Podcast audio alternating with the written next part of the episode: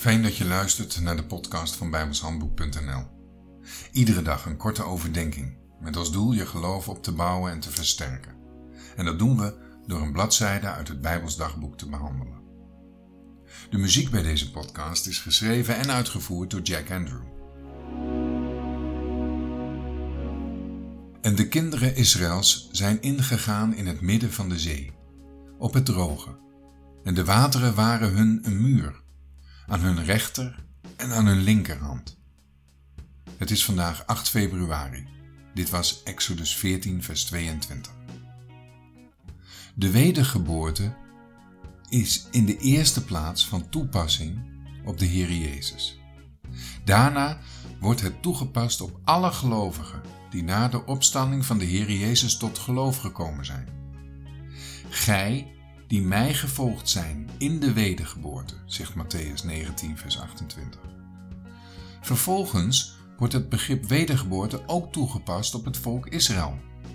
Na de opname van de gemeente zal Israël als eerste volk uit alle andere volken worden wedergeboren. De natuurlijke geboorte van het volk Israël was tijdens de uittocht uit Egypte. Je kunt dit land zien als de natuurlijke moeder van Israël. Dat is waarschijnlijk ook de reden dat er tot vandaag een speciale relatie bestaat tussen Israël en Egypte. Egypte was ook het eerste land in het Midden-Oosten dat vrede sloot met Israël. Vanaf het moment dat Jacob, die van God de naam Israël had gekregen, zich met zijn familie in Egypte vestigde, was Egypte feitelijk zwanger. De negen plagen die over Egypte kwamen, kun je dan ook vergelijken met de negen maanden van een zwangerschap. De tiende plaats kwam zowel over Israël als over Egypte. Beide volkeren konden daaraan ontsnappen door het bloed aan de deurpost. Dat is een beeld van de dood en de opstanding van de Heere Jezus. De negende letter van het Hebreeuwse alfabet is een tet, wat baarmoeder betekent.